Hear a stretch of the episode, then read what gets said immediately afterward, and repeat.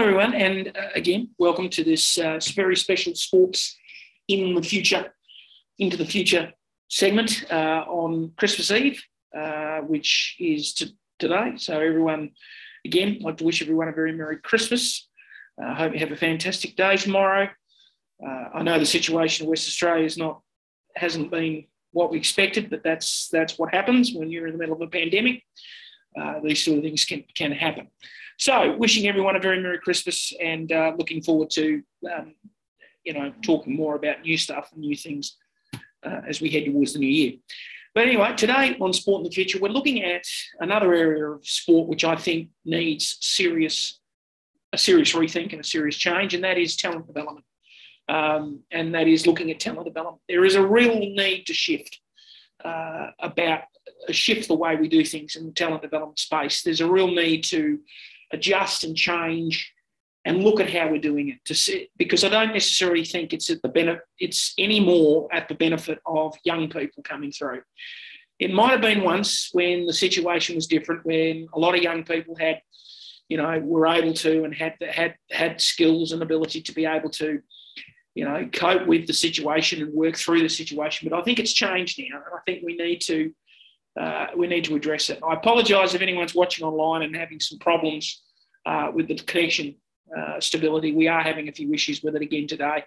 Uh, weather conditions do sometimes affect it. It is it is quite a uh, quite a warm day here in Perth, but this is being pre-recorded and will be available again on YouTube later on. So you will be able to catch the episode again in full on YouTube uh, much later on. But anyway, getting into it. So let's look at this topic and, uh, and why it's such an important topic today.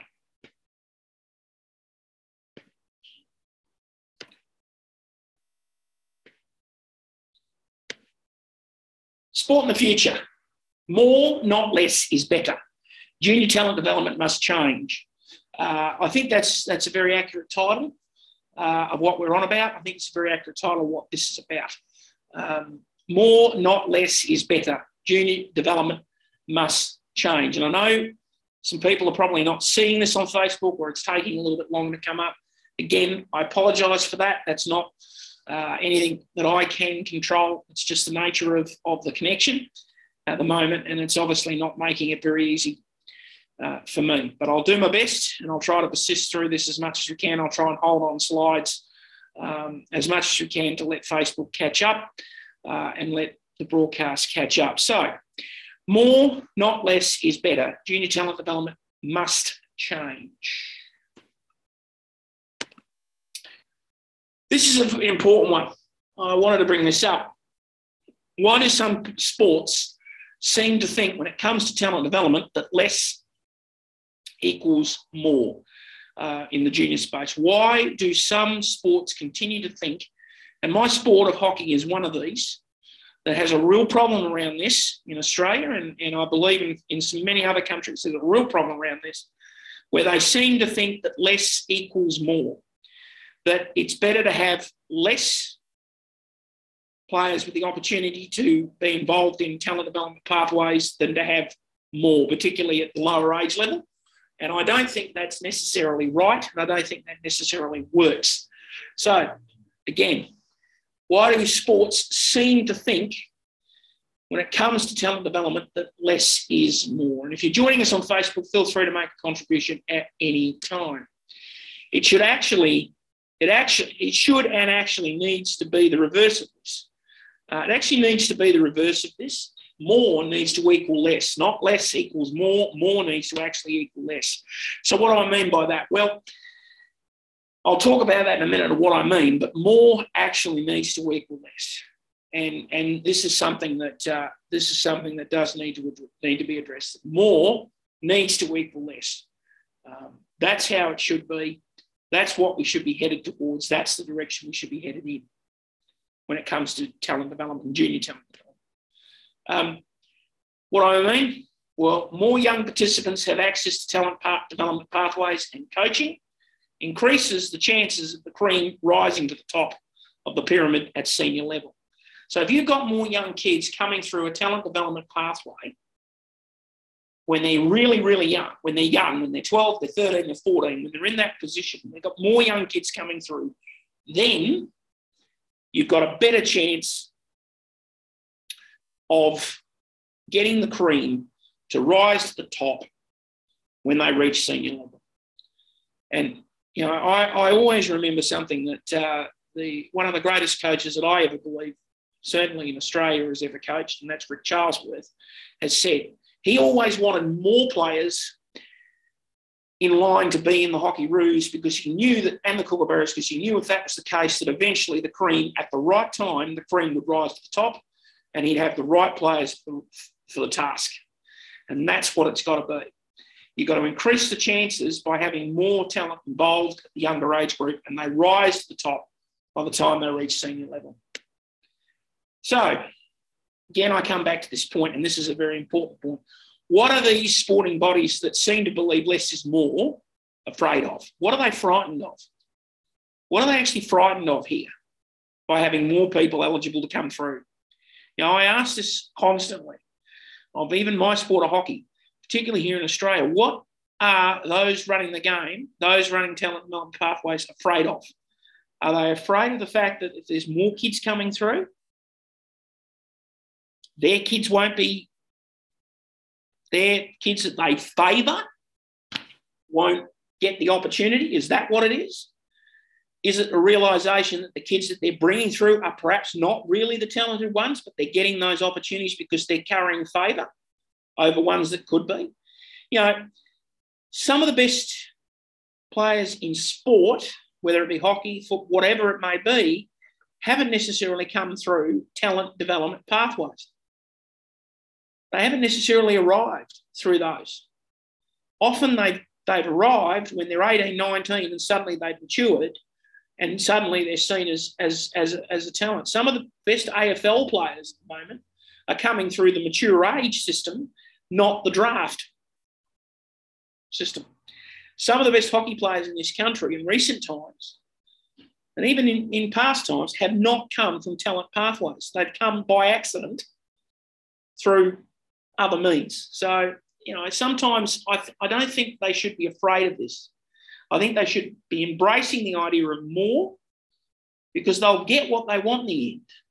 It'll come through in the end. But if they if they narrow their their their field of view at the start, which a lot of it, this is what a lot of the sporting bodies are doing, by reducing the number of kids, number of participants, number of kids that are actually eligible to be part of talent development, they're actually narrowing their field of view, not broadening it, narrowing it. So that needs to change. That needs to change. That needs to be a new way of thinking. And that's the only way, that's the only way you can do it. You've got to broaden the base. You've got to give more opportunity, not less. So this comes back to it. What needs to change?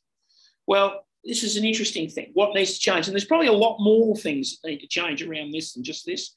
But these are some of the, th- this is probably the key points I wanted to make over what needs to change. I think full representative programs that are limited to one representative squad should not kick in until, in most sports, and probably in all sports, till around 14 years of age. Um, I don't think there should be any representative programs any younger than that, where it's one team only or one squad only. Um, I think there needs to be. I think 14 years, then okay, maybe you start you start having one team. Um, I did like a few years ago what Hockey Australia Hockey did here in Australia is in 13s and in 15s age brackets, they create, they allowed, they went from one team to two teams from the state. I don't think that went far enough, actually. I don't think that went anywhere near far enough.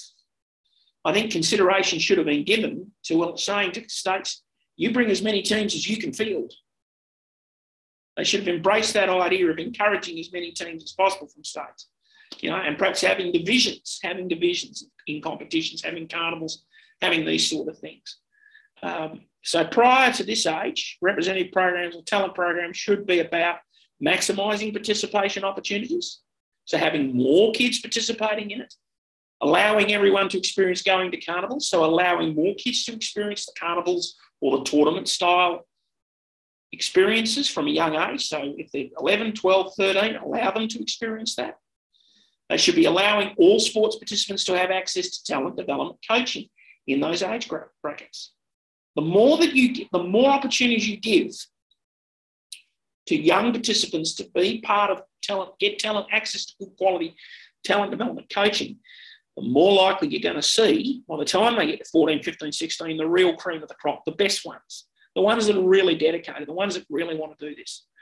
You know, often I've seen, and I say this,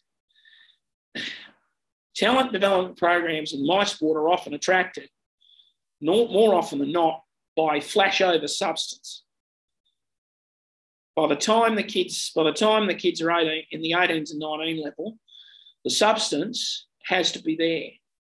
The flash no longer works, but often they're attracted to flash at 13, and the flash might be great at 13 or 14 or 15, but the time they're 17, 18, 19, the flash no longer gets them through. And that's where you miss some kids that perhaps you should be looking at because they've got better substance over flash at younger age. They mightn't be the most talented, but substantively, they are better. And that's why you should be looking at it. You should be looking at it. So that's what we're talking about here. Um, essentially, is is changing the way we think, changing the way we go about it, looking at new ways to do it. And I'd like to hear what the community thinks about this. I'd like to hear what the sporting community thinks about this. I know there are a lot of coaches out there, like myself, that think things need to be different. Uh, we need to change. You know, like I keep saying, we're coming through this global pandemic. We're moving into a new era. 20th century ways of doing things aren't going to work anymore. We've got to start looking for 21st century options and we've got to start thinking in a 21st century way. And I think with talent development, that's where that's one area where we have to. Because the other thing is we've talked about previous episodes, more kids are going to choose social sport, more kids are going to choose playing with their mates over certain things. So they may not appear on the talent development pathway to begin with, or they may not appear on the talent development pathway till very, very late. So how do sports adjust for all that? How are they going to adjust for all? You know, we're seeing more and more kids turn to social sport. More and more kids want to be part of that. More and more kids want to do that sort of thing. So, how are they going to adjust to that? How are they going to come up with methods to identify talent? Sports have to think about this. They can't just sit there and say, oh, well, the tried and tested methods worked. The tried and tested methods are now broken. They now no longer work. It's time to change. It's time to shift the direction. It's time to do other things it's going to be interesting to see what happens. I'd like to hear what other people think.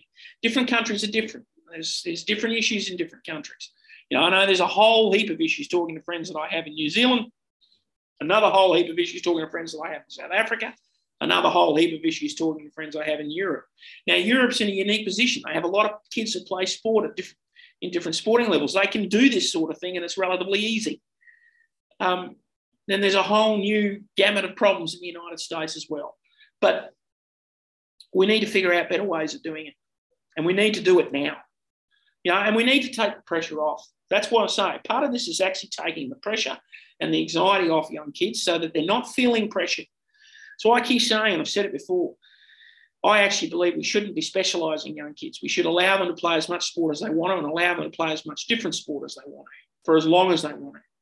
So this is why talent pathways are going to have to really think about what they're doing.